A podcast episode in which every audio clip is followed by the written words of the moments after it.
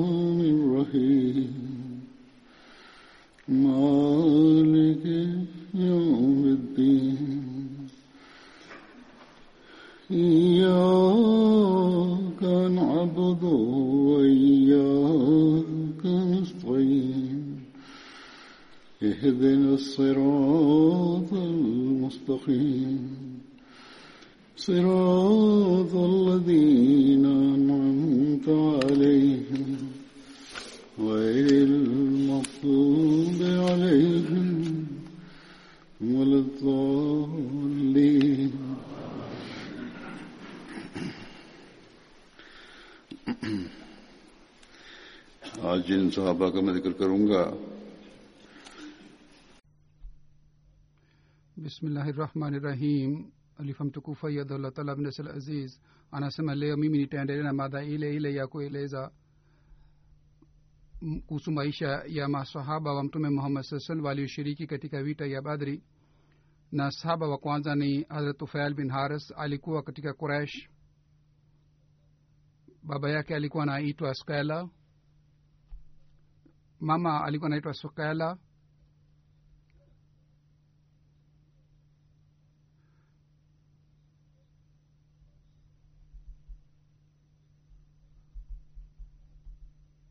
wakati alipohamia madina mtume muhammad salllahu alaihi waalihi wasallam alimfanya kuwa ndugu wa munzibir muhammad na katika riwaya ingine ni kwamba yeye alikuwa amefanywa kuwa ndugu wa safwan?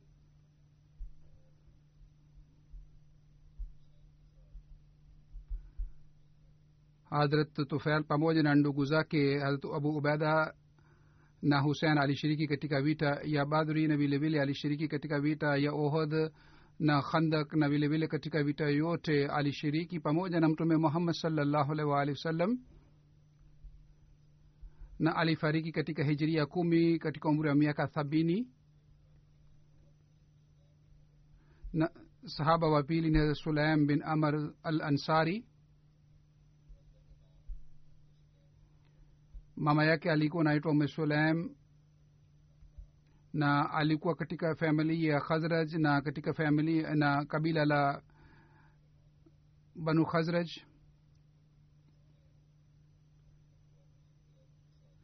yeye katika akba alisilimu pamoja na watu sabini na alishiriki katika badri na ohod na katika vita ya ohod aliuawa katika njia ya allah. Na wakati aliposhiriki katika vita ya ohod pamoja naye alikuwa mtumwa wake antara pia. Na sahaba mwingine ni sulaim bin ansari yeye pia alikuwa katika kabila la khazraj. Kuhusu yeye inasemwa inaelezwa kwamba alikuwa mtumwa wa familia ya banu dinar. Na vilevile inasemwa kwamba yeye ni ndugu wa hadrat zihak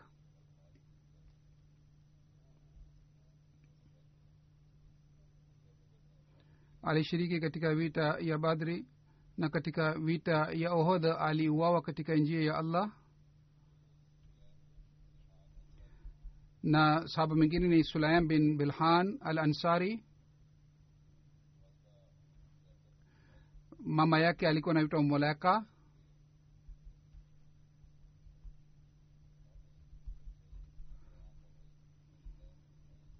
alikuwa mjomba mjomba wa anas bin malik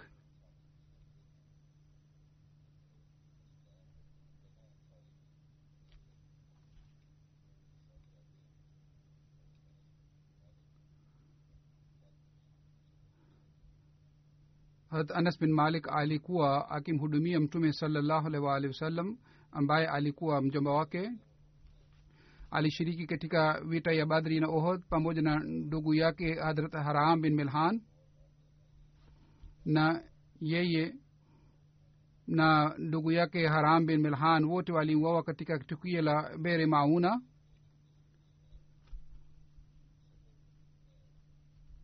mtume salallahu alaihi waalihi wasallam katika mwezi wa thelathini na sita ilikuwa mwezi wa safar yani baada ya kuhamia katika mwezi miezi iliyopita thelathini na sita mtume saa salam alienda aliwatuma masahaba katika bere mauna.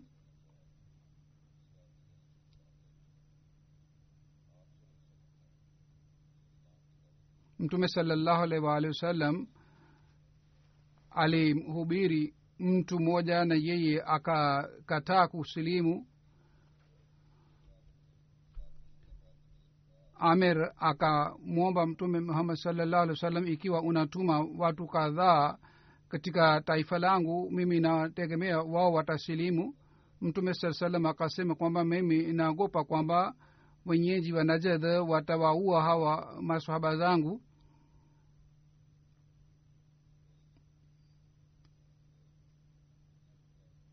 au watawadhuru hawa masahaba wakienda kule. Yeye akasema kwamba mtu yeyote akija mbele ya hawa masahaba zako mimi mimi nitapambana naye na nitalinda masahaba zako. Mtume salallahu alih walihi wasallam aliwateua masahaba sabini ambao walikuwa makari walikuwa wasomaji wa qurani tukufu. Na mtume saa salam akamteua saadi kuwa amiri wa hawa masahaba wote. Hazur anasema nimeshawahi kueleza tukio hili wakati hawa wote maswaba walipofika katika sehemu ya bere mauna ambapo bani sulaim walikuwa wakinywa maji.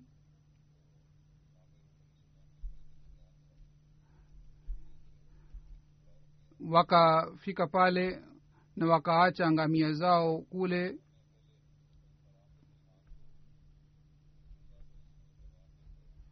Kwanza hawa masahaba walimtuma haram bin milham milhan kwa amir bin tufail na yeye hakusoma ujumbe wa mtume muhammad saa sallam na badala yake akamua haram bin milhan. Baadaye huyu akawaita bani amr kwa ajili ya kupigana na waislamu lakini wao wakakataa amri yake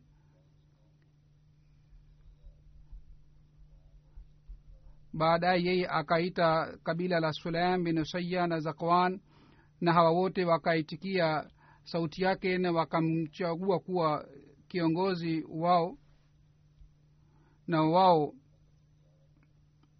wao walitoka kwa ajili ya kupambana na waislamu na wale waislamu ambao walitoka walikuwa wachache maadui walikuwa wengi sana. Kwa hivyo wakawaua masahaba wa mtume salallahu alaihi waalihi wasallam katika waislamu sulaim bin manhan na hakam bin kusem alipozingirwa na wale maadui wao wakasema e mola wetu sisi isipokuwa wewe sisi hatuoni yeyote ambaye anaweza kumfikishia mtume muhammad saa salam salamu yetu. E mola wetu umfikishie mtume salamu zetu. Jibrail alimfahamisha mtume salallah salam kuhusu habari hawa masahaba na mtume muhammad saa salam pia akasema waalimu salama. Munzir akawaambia hawa watu kwamba ikiwa nyinyi mnataka sisi tutawapatieni amani lakini wakakataa. Wao wakaja katika sehemu ambapo haram bin milhan uh, aliuawa na wao wakapigana na makafiri mpaka waislamu wote wakauawa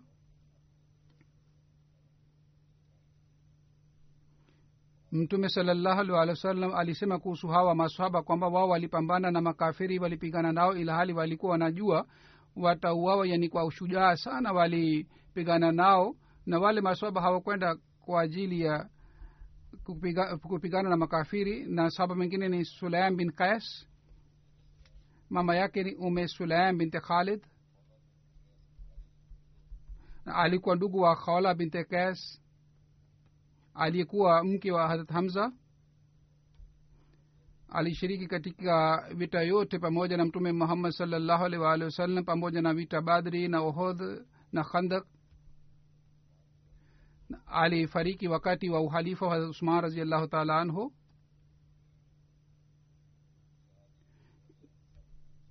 Kisha alikuwa saba mengine aitwaye sabit bin saliba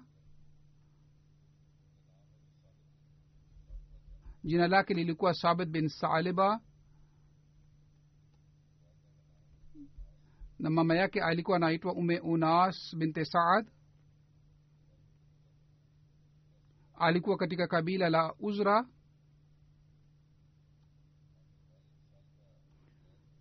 Baba yake salba bin zaid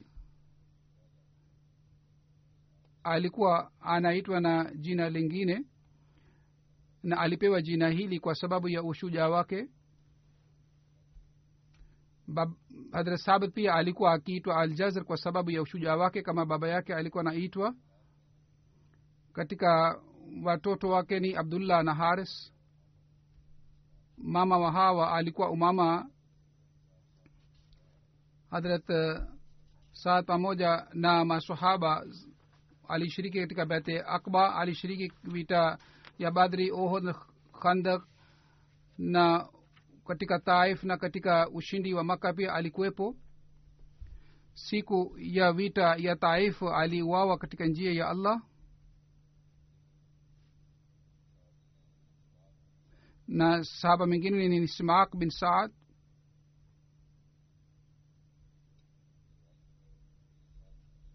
Na baba yake alikuwa saad bin saliba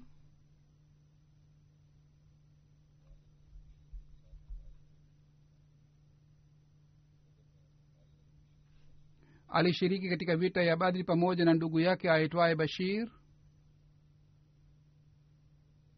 na alishiriki katika vita ya ohod alikuwa katika kabila la khazraj.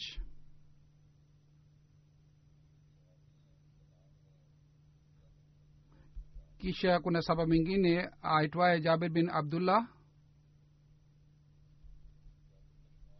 hadrat jaber alikuwa pamoja na wale masahaba sita ambao walitangulia kusilimu katika makka. Hadha jaber katika vita yote alishiriki pamoja na mtume muhammad salllahu alih waalihi wasallam. Kabla ya bati akba ula maansar kadhaa walikutana na mtume muhammad salllahu alih waalihi wasallam katika makka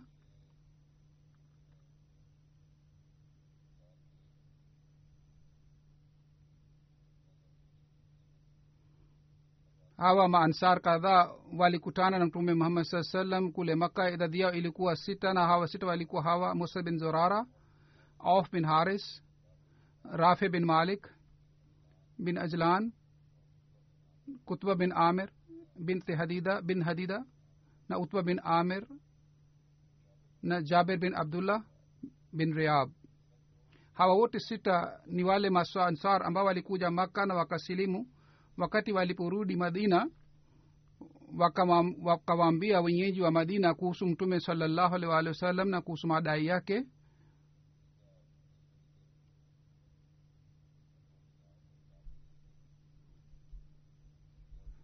Zur anasema habari yake nimeshaeleza wakati nilipoeleza kuhusu akba bin amer hawa wote mansar sita walipo walipoaga kutoka maka wakati wa kuondoka wakasema kwamba sisi tumepigana na watu kwa muda mrefu sana kwa hiyo tumedhoofika sisi hatuelewani. Hatu sisi baada ya kurudi yasrab yani madina tutawahubiri wale wenyeji wa madina. Huenda wale watu wa madina watasilimu na huenda kwa sababu ya ujumbe wako wale ikhtilafu yetu itaondoka na sisi tutakuwa kama kitu kimoja na sisi tutakapokuwa kama ni kitu kimoja tutakuwa tayari kukusaidia. Kwa hiyo hawa wakarudi madina na kwa sababu ya mahubiri ya hawa watu sita ujumbe wa islam ulifika katika madina na waku walia, watu walianza kuzungumza kuhusu islam. Mwaka ule mtume salallahu alaihi waalihi wasallam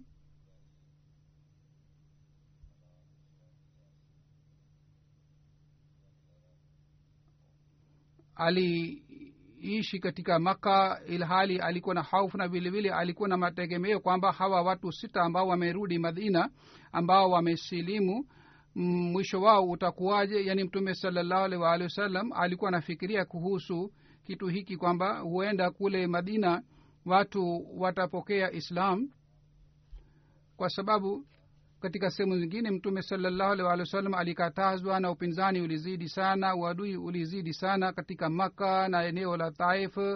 Watu wa kule walikataa walikataa mtume salallahu alih walih wa sallam hawakumpokea ujumbe wake. Na watu wote waliendelea kukataa ujumbe wa mtume salallahu alih walih wa sallam lakini kwa sababu ya hawa watu sita waliosilimu ilikuwa tegemeo kwamba kule madina wata, watu watapokea ujumbe wa islam lakini kulikuwa hakuna uhakika nani aliweza kusema kwamba hawa sita waliosilimu kwamba wao wataweza um, wataweza kupambana na mateso na na upinzani wa maadui.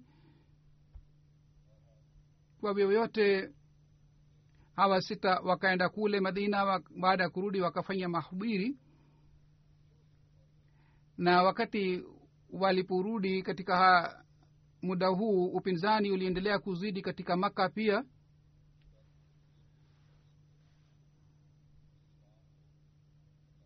wale wenyeji wa maka walikuwa na uhakika kwamba wataangamiza islam kwa sababu walipata taarifa hii kwamba islam imeanza kutoka nje katika maka ikitoka nje ya maka islam itapata ushindi. Ndiyo maana wao walizidisha upinzani wao na walizidi katika uadui wao.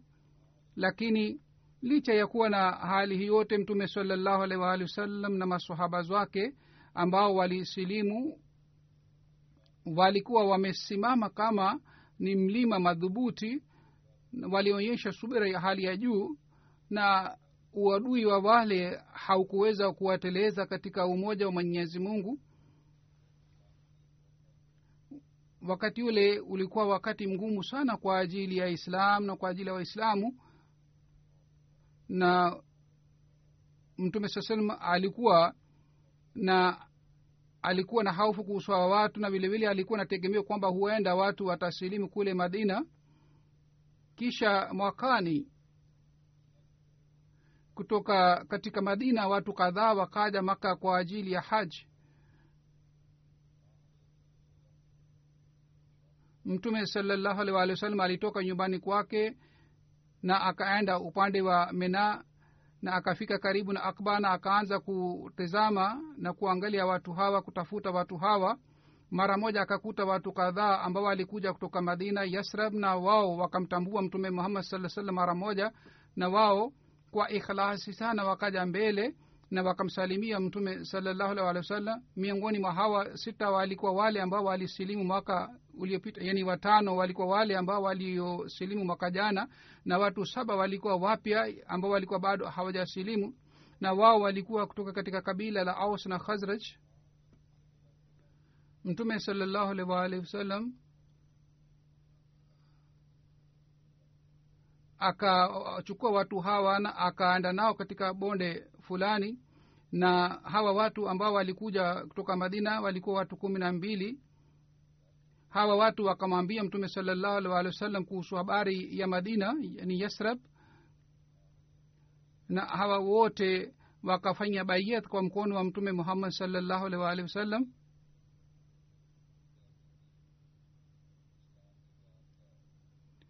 bayat hii ilikuwa msingi wa kusambaza islam katika mji wa madina mtume saa salam alichukua baiyat kutoka kwa- kwao na alichukua wakachukua kwa maneno haya kwamba sisi tutamwamini mungu ni moja na hatutafanya shirk na hatutaiba hatutafanya zinaa na hatutaua watu na hatutaleta lawama na tuhuma juu ya wengine na sisi tutakutii katika mambo mema. Baada ya baiat mtume salallahu alih walih wa sallam akawaambia sikilizeni ikiwa nyinyi kwa imani sana na kwa subira sana na kwa imara sana mnabaki juu ya ahadi hii mulifanya sasa hivi basi nyinyi mtaingia peponi. Lakini kama mnaonyesha udhaifu katika imani yenu basi mungu ata atawatendea jinsi anayopenda. Kisha hawa watu waliofanya ahadi ya bayet walithibitisha ahadi yao walisimama kwa imara sana juu ya ahadi yao.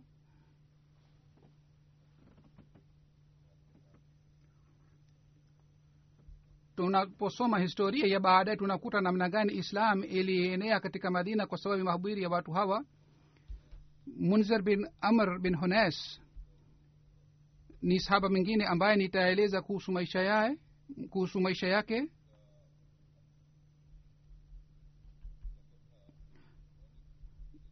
lakabu yake ilikuwa monik bijamut yani kupokea mauti bila kuwa na haufu. Jina lakini munzar na baba yake alikuwa naitwa amar. Alikuwa katika kabila la khazraj. Alishiriki katika bethi akba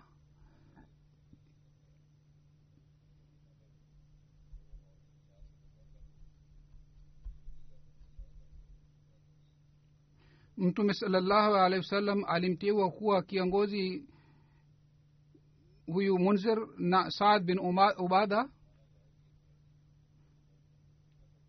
Wakati wa kab, wakati kabla hajasilimu hazrat munzir alikuwa anajua kuandika na kusoma. Na alipohamia madina mtume saa sala alimfanya yeye na tolaya bin umar kama ni ndugu hadrat munzar alishiriki katika badri na vita ya uhud pia?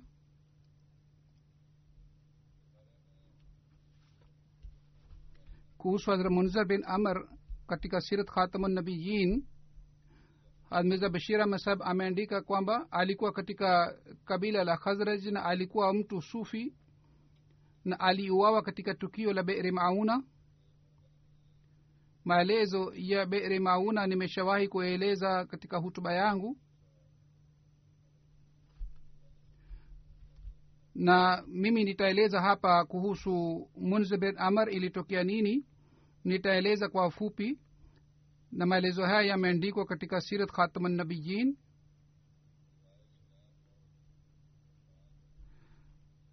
kabila sulaim an ghatfan walikuwa wakiishi katika najad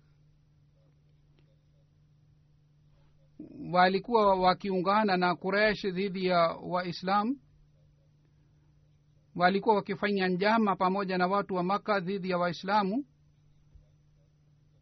na waliendelea kuzidi katika shari yao.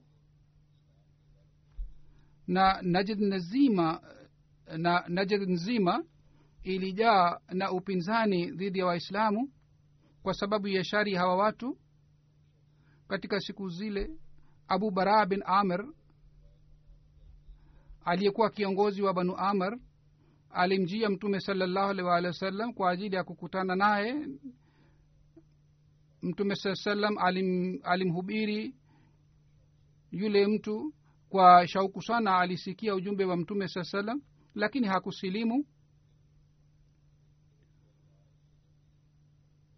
kisha yeye akamwomba mtume salallah salam kwamba pamoja nami tafadhali utume masahaba kadhaa upande wa najad ambao wataenda kule na watafanya mahubiri ya islam katika eneo letu. Na pamoja na hii akasema mimi nategemea watu wa, na, watu wa najad hawatakataa mahubiri na ujumbe wako watapokea. Lakini mtume saa salam akasema mimi nao siwezi kutegemea hawa watu wa najad wenyeji wa najad lakini abu baraa akasema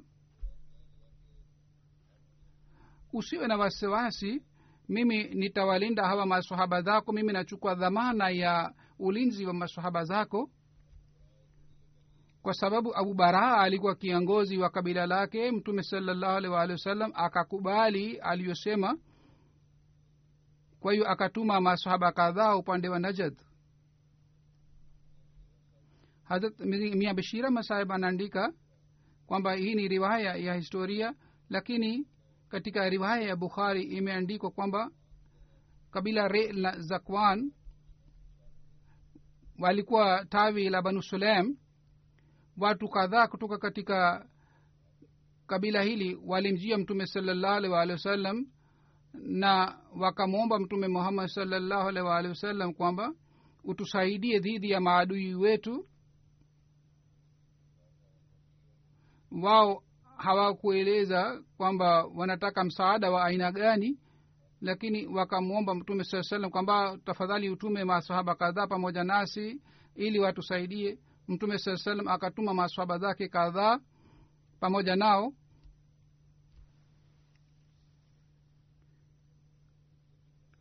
Hazmiza bashira masahaba anaandika zaidi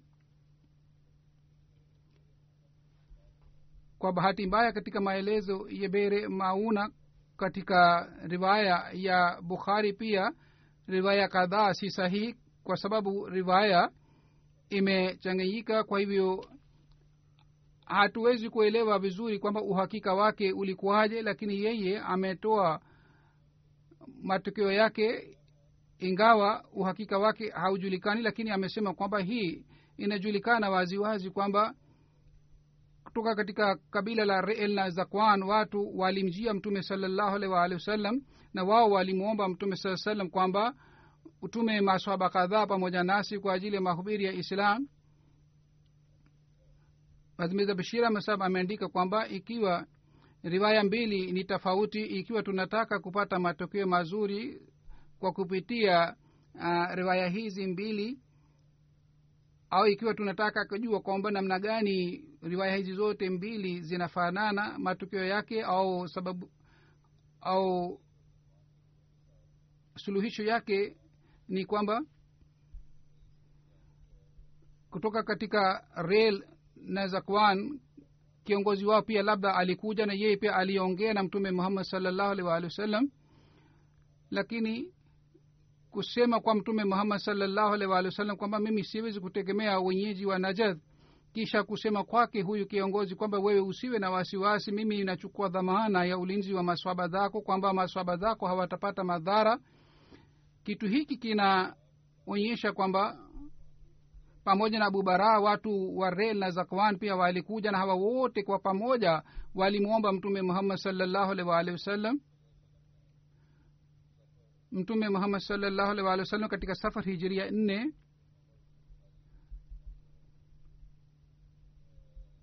chini ya uongozi wa munzabir amr al ansari akatuma masahaba kadhaa. Hawa watu walikuwa maansar na walikuwa sabini na hawa wote walikuwa makari. Walikuwa wakisoma qurani tukufu. Hawa watu walipofika sehemu ambayo ilikuwa inaitwa bere mauna kwa sababu ya kisiwa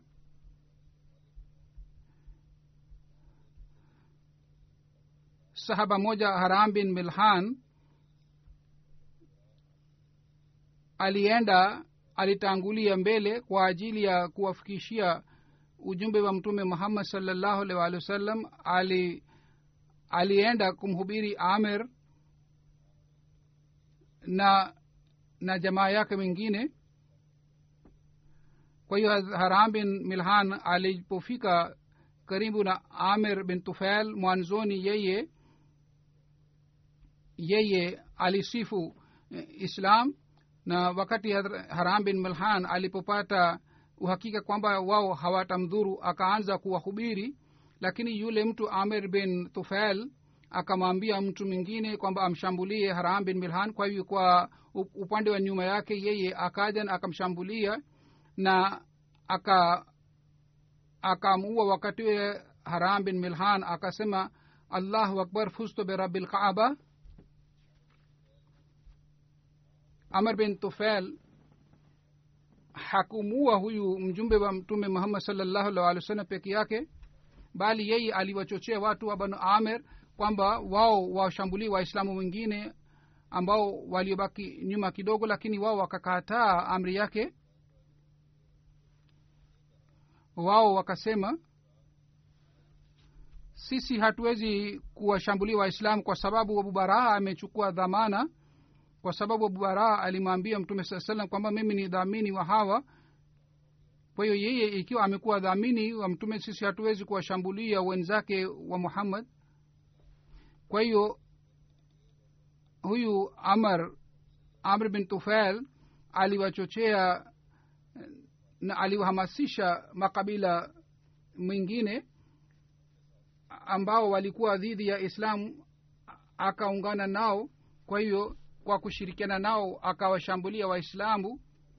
Waislamu walipoona hawa watu wanakuja kwao na wale wale waislamu wakasema kwamba sisi hatukuja kupigana na, nanyi sisi tumekuja kwa ajili ya kuwahubiri na tumeleta ujumbe wa mtume saa salam sisi hatuna nia ya kupigana nanyi. Lakini wao bila kujali wakawaua masahaba wote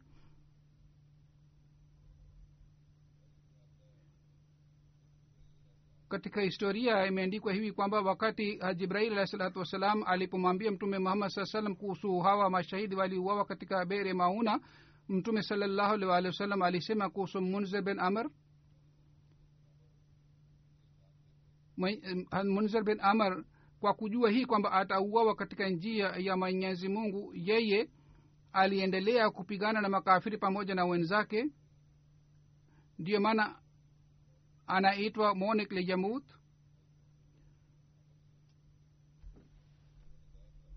wale watu walimwambia munzer bin amr ikiwa wewe unataka tutakupatia amana. Lakini amani lakini hadrat munzer alikataa kupokea amani yao. Hadrat sahal anasema wakati hadrat munzer alipozaliwa kwa abu usaid aliletwa kwa mtume muhammad saa salam mtume salallahu alaihi waalihi wasallam alimchukua huyu mtoto munzir bin amr. Mtume salallahu alaihi waalihi wasallam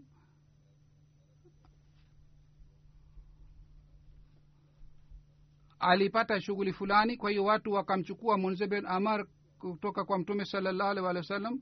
Wakati mtume salallahu alaihi wasallam alipomaliza kazi yake akauliza huyu mtoto yuko wapi ambaye alikuwa nilimchukua watu wakasema kwamba sisi tulimpeleka yumbani watu wakas, mtume sasema akasema huyu mtoto amepewa jina gani? Watu wakasema amepewa munzar amepewa jina fulani.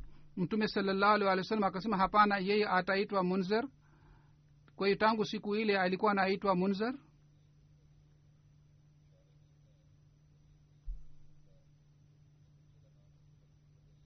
Wafasiri wamesema huyu mtoto alipewa jina la munzar kwa sababu baba mdogo wa abu usaid alikuwa anaitwa munzer yani baba mdogo wa abu usaid alikuwa anaitwa munzer munzer ambaye aliuawa katika uh, katika kisiwa au katika tukio la bere mauna. Yaani yule mtoto ambaye alipewa jina lingine jina hili munzer alikuwa si huyu munzer ambaye aliuawa katika tukio la kisiwa bali alikuwa mtoto mwingine lakini mtume salallahu alih wa sallam alimpatia huyu mtoto jina la munzar bin amar harat mabad bin abad ni sahaba mwingine.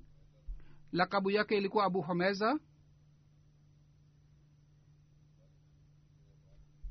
baba yake alikuwa ubad bin kishar jina lake kamili ni mabad bin abada na vilevile mabad bin amara pia wanasema ni jina lake. Alikuwa katika katika kabila la khazraj. Lakabu yake ni abu humesa na wengine wanasema abu khamesa na vile vile wengine wanasema abu usama ni lakabu yake. Alishiriki katika badri na vita ya ohod pia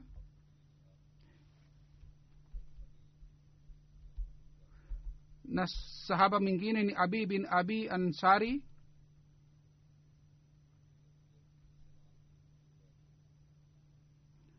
Baba yake alikuwa anaitwa sinan. Wakati wa hatumar raziallahu taala anhu alifariki.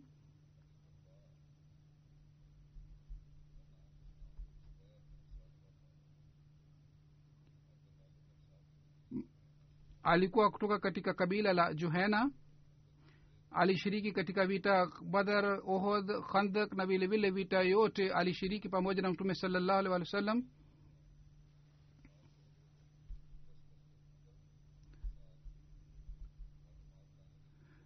mtume salallahu alih waalihi wasallam alimtuma pamoja na basbas bin omar wakati wa ushindi wa makka. Alifika alienda kwa ajili ya kuchukua habari ya makka mpaka akafika baharini.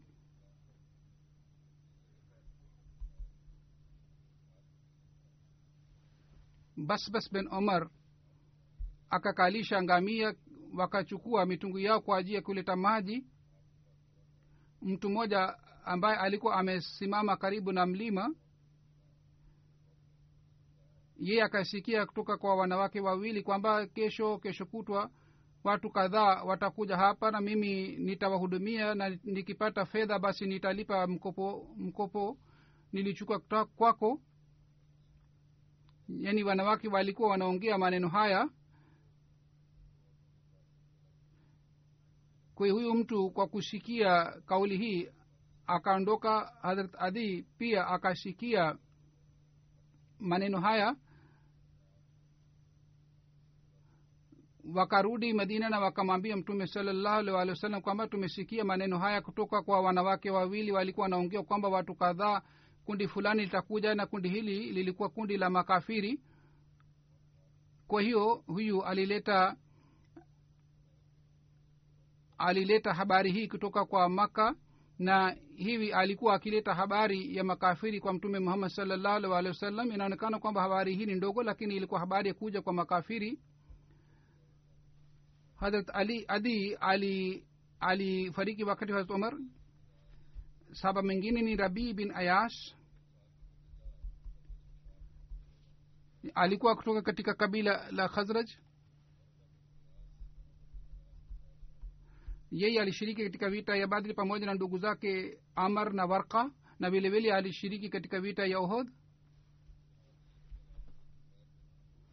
sahaba mwingine ni umar bin amir al ansari lakabu yake ni abu daud. Na baba yake alikuwa anaitwa amar bin malik. Mama, mama yake alikuwa anaitwa naila. Alikuwa kutoka katika kabila la khazraj. Yeye alikuwa anajulikana zaidi kutoka kwa lakabu yake. Alishiriki katika vita ya badri na ohod pamoja na mtume saa salam harat umme amara anasimulia harat umer na sulat bin amar hawa wote wawili wakati wa beti akba walitoka wao wakajua bayet watu wameshafanya bayet baadaye wakafanya bayet kwa msaada wa asad bin zurara kwa kumpitia yeye wao walifanya baiyati ya mtume saa salam.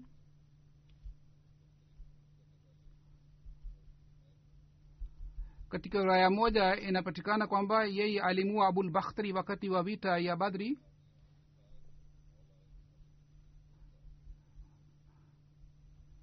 Na sahaba mengine ni hadrat saad mola bin abi balta. Alikuwa kutoka katika kabila la banu qalb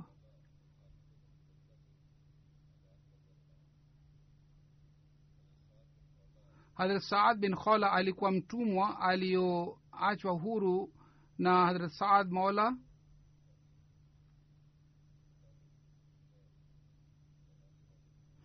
hazur anasema si khola bali jina lake ni kholi saad kholi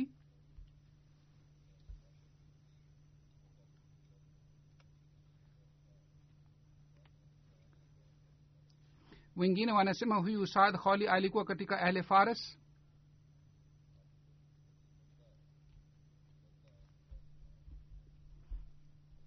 huyu saad alimjia hatib bin balta kwa kuwa mtumwa wake.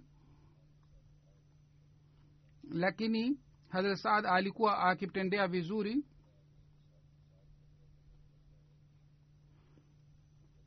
Saad alishiriki pamoja na hat bin balta katika vita ya badri na ohod na aliuawa katika vita ya ohod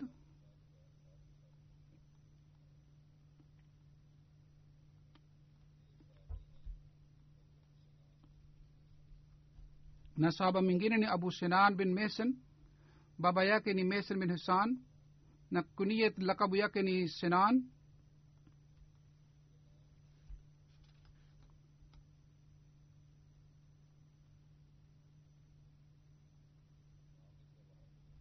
Jina lake lilikuwa waha bin abdullah lakini lakabu yake ilikuwa sinan.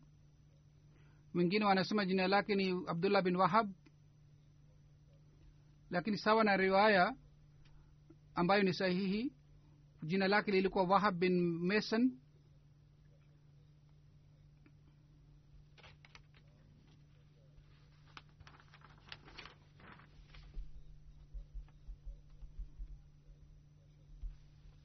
Yeye alikuwa mkubwa kutoka kaka yake akasha bin mason. Wengine wanasema alikuwa mkubwa miaka miwili au mwingine wanasema miaka kumi mtoto wake alikuwa anaitwa sinan bin sinan alishiriki katika vita ya badri na uhud. Katika riwaya ingine inapatikana kwamba katika bet rizwan ali aliitangulia kufanya bayeti ya mtume muhammad salllahu alih walih wasallam lakini riwaya hii si sahihi. Wakati wa bayat rizwan mtoto wake alifanya bayat sinan bin mehsin alifariki wakati mtume muhammad salllahu alih walih wasallam alipo alipopigana na banu kureza kwa hiyo yeye alipofariki alizikwa katika kaburi la banu kureza na sahaba mingine ni lakabu yake ni abu zaid jina lake ni kais alikuwa kutoka katika khazraj? Hadrat kas alikuwa anajulikana zaidi katika lakabu yake? Alishiriki katika vita yote pamoja na mtume salallahu alih walih wa sallam alikuwa pamoja na wale masahaba ambao wakati wa mtume salallahu alih waalihi wasallam walikusanya qurani tukufu? Hat anas bin malik anasema wakati wa mtume salallahu alih waalihi wasallam katika ansar walikuwa masaba wanne ambao walikusanya quran tukufu na zaid bin sabit maaz bin jabal ubai bin kaab na abu zaid yani kas bin asakan na kuhusu abu zaid yani kas Hazrat anas anasema huyu alikuwa baba mdogo katika hijiria nane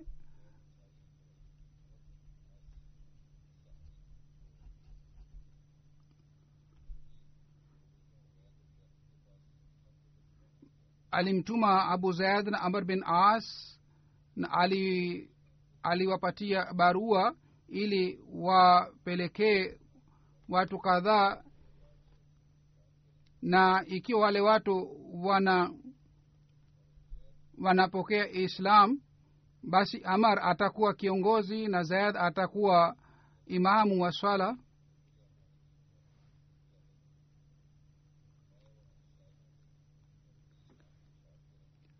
Na abu zaid ataongoza swala vile vile atawafundisha mafundisho ya islam. Hawa wote wawili wakaenda aman na wao wakapeleka barua ya mtume salallahu alehi wasallam na wale watu kwa kupokea barua ya mtume wakasilimu. Kisha wale wawili walikwenda kule wakawahubiri waarabu wengine wao pia wakasilimu. Hazur anasema kwamba islam ilikuwa inaenea kwa kupitia mahubiri si kwa kutumia upanga. Kwa hiyo wale waarabu pia wakasilimu na omar na abu zaid wakabaki oman mpaka mtume salallahu alih wa sallam akafariki. Na wengine wanasema abu zaid alirudi kabla ya kufariki kwa mtume saa salam hadrat kas yani abu zaid alifariki wakati wa hadrat umar raziallahu taala anhu. Wakati hadrat umar raziallahu taala anhu alipopigana na watu wa irani wakati ule katika vita ile hadrat kas yani abu zaid aliuawa katika njia ya allah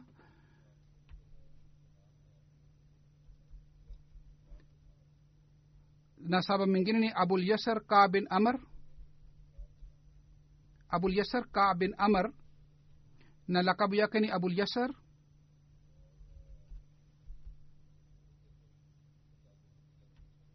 alikuwa katika kabila la banu salema. Baba yake alikuwa amr bin abad. Mama yake masiba binti azhar alikuwa katika kabila banu salama alishiriki katika bati akba alishiriki katika badri.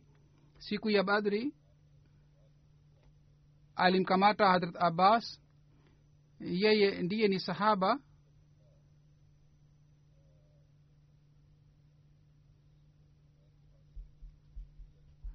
Aliyeyanganya bendera ya makafari kutoka katika mkono wa abu aziz. Alishiriki katika vita ingine pia pamoja na mtume salallahu alih wa wasallam vile vile baada ya kufariki kwa mtume saa salam alishiriki katika janga ya safin yani vita ya safin pamoja na harat ali.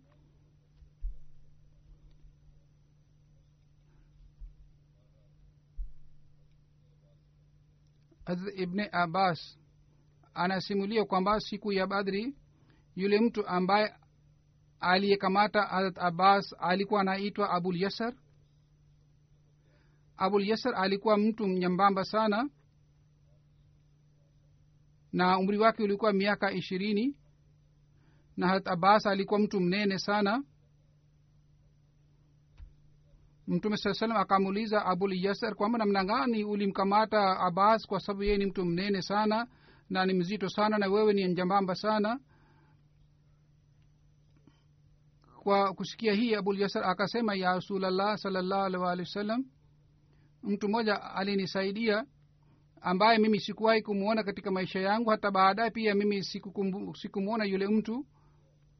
Na yule mtu alikuwa na maumbile ya aina hii yani akaeleza hali yake ilikuwaje. Kwa kusikia hii mtume saa salam akasema lakad anaka alaihi malakun karim.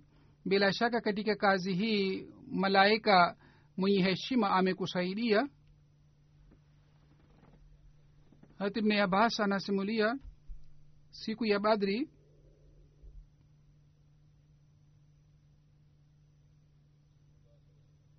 mtume salallahu alih walih wa sallam akasema yule aliyemua mdui basi atapata zawadi fulani na fulani. Waislamu waliwaua makafiri sabini na sabini walikamatwa. Abulyasar akaleta makafiri wawili na akasema ya rasulullah saa salam ulituahidi kwamba yeyote atakayemua mkafiri atapewa zawadi fulani na fulani na hivyo ndivyo yeyote atakayekamata makafiri atapewa zawadi fulani na fulani na mimi nimeleta wafungwa wawili nimekamata makafiri wawili na katika riwaya ingine inapatikana abul bakhtri aliyekuwa mkafiri aliuawa na abul yasar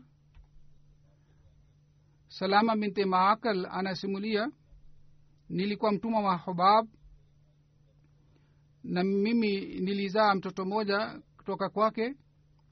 Wakati alipofariki mke wake alisema kwamba wewe utauzwa kwa sababu ya hubab kwa kulipa mkopo wa hubab anasema mimi nilimjia mtume salallahu alih waalihi wasallam na nikamwambia habari yote kwamba mimi nitauzwa kwa ajili ya kulipa mkopo wa hubab. Mtume salallahu alih wasallam akawauliza watu, kwamba nani analazimika kulipa mkopo wa hubab? Wakasema ni abul yasar mtume sasam akamwita abul yasar na akasema kwamba usimuuze huyu mwanamke bali umwache huru wakati utakapopata taarifa kwamba nimeletewa mtumwa uje kwangu kwa badala huyu mwanamke mimi nitakupatia mtumwa mwingine na hivyo ndivyo iliyotokea yani kwa sababu ya amri ya mtume saa salam huyu mwanamke aliachwa huru na badala yake yule mtu alipewa uh, mtumwa mwingine. Meza bishira masaba anaeleza tukio moja hadrat ibada anasema yeye alikutana na abul yasar na wakati ule pamoja naye alikuwa mtumwa wake pia. Tulimkuta kwamba yeye alikuwa ana shuka ya aina moja na vile vile mtumwa wake pia alikuwa na shuka ya aina ile ile. Mimi nikamwambia kwamba kwa nini hukufanyi hivi kwamba wewe ungechukua shuka hii moja na ungempatia shuka mwingine huyu mtumwa wako ili ili nyinyi mungekuwa na mawazi ya aina moji abul anasema uh, huyu anasema abul yasar aka akasema mimi mwenyewe nimeshuhudia na mimi mwenyewe nimesikia na mimi mwenyewe nimehifadhi hii kwamba mtume salallahu alih walih wa sallam alikuwa akisema kwamba mumlishe mtumwa wenu ambayo mnakula mna na mumwishe ambayo mnawaa kwa hiyo mimi napenda kitu hiki kwamba mimi nimpatie mtumwa wangu katika mali ya dunia kama mimi nachukua mimi mwenyewe badala ya hii kwamba siku ya kiama upungufu upatikane katika amali zangu yaani mimi nimlishe mtumwa wangu kama mimi nakula na mwishe kama mimi nawaa hazur anasema hawa ni maswaba ambao mungu alikuwa radhi nao na wao walikuwa wakizingatia kila kauli ya mtume salallahu alih walih na walikuwa wakifanya juhudi sana kwa ajili ya kupata ridhaa ya allah subhanahu wa taala. Harat abulyasar anasimulia nilikuwa nadai fedha kutoka kwa banu haram yaani mtu mmoja nilikuwa namdai alikuwa katika banu haram nilimwendea nikamsalimia na nikamuuliza nikauliza huyu, ni, huyu yuko wapi? Nikauliza je yupo hapa nyumbani? Nikaambiwa hayupo. Mtoto wake ambaye alikuwa karibu kubalehe alikuwa si balehe lakini alikuwa karibu kubalehe yule mtoto wake akaja nikamuuliza kwamba baba yako yuko wapi akasema baba yangu alisikia sauti yako na akajificha. Yaani yeye aliposikia sauti yako yeye akajifika akajificha. Mimi nikamwita tena na nikamwambia kwamba mimi nimeshajua kwamba uko wapi umejificha uko ndani uje nje. Abul yasar akasema kwamba mimi najua kwamba uko nyumbani.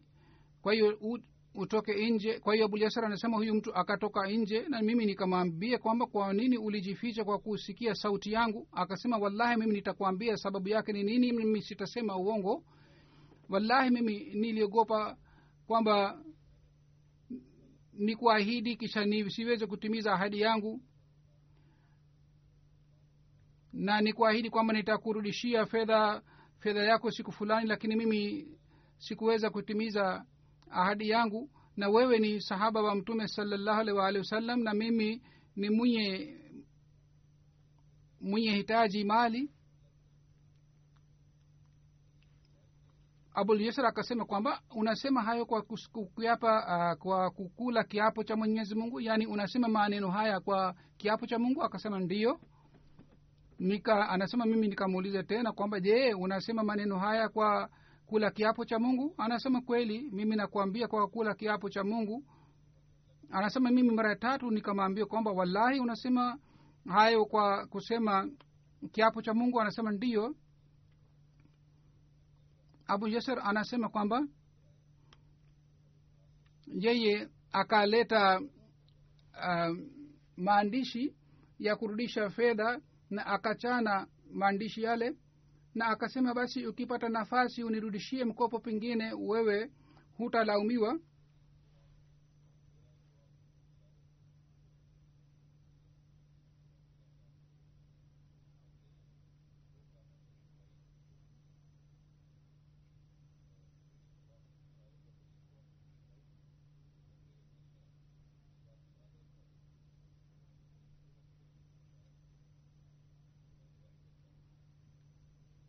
anasema kwamba mimi nilimwona mtume saa salam vile vile nilihifadhi aliyosema mtume muhammad salllahu alaihi waalihi wasallam na akasema kwamba mimi natoa ushahidi kwamba mimi namuona mtume salallahu alaihi waalihi wasallam kama alikuwa anasema kwamba yeyote ambaye atamsaidia mtu ambaye yuko katika dhiki basi mungu atampatia kivuli chini ya kivuli chake mimi nimekusamehe fedha yangu kwa sababu mimi nataka kivuli cha mwenyezi mungu. Huzuri anasema kwamba huu ni mfano mwingine wa masahaba ambao walikuwa wakitafuta ridhaa ya allah subhanahu wa taala.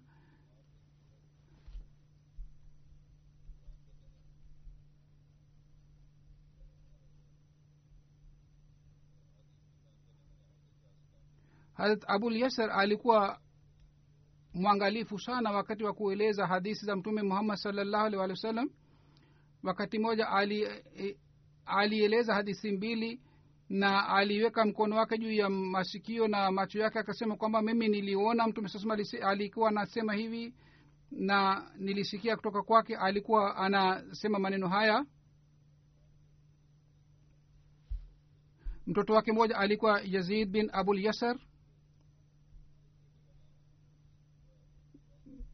mtoto mwingine alikuwa anaitwa habib na mama yake alikuwa umewalad na binti yake moja alikuwa anaitwa aisha.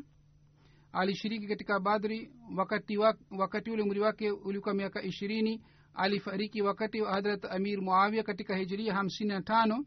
Hazur anasema hawa ni masahaba ambao walikuwa na shani aina aina gani aina fulani ambao walitufundisha namna gani tunaweza kumwogopa mwenyezi mungu na hawa walimtii mtume muhammad salllahu alih waalihi wasallam na walitufundisha namna gani tunaweza kumtii mtume muhammad saa salam mwenyezi mungu aiweke roho za hawa wote katika mahala pema amin الحمد لله الحمد لله نحمده ونستعينه ونستغفره ونؤمن به ونتوكل عليه ونعوذ بالله من شرور أنفسنا ومن سيئات أعمالنا.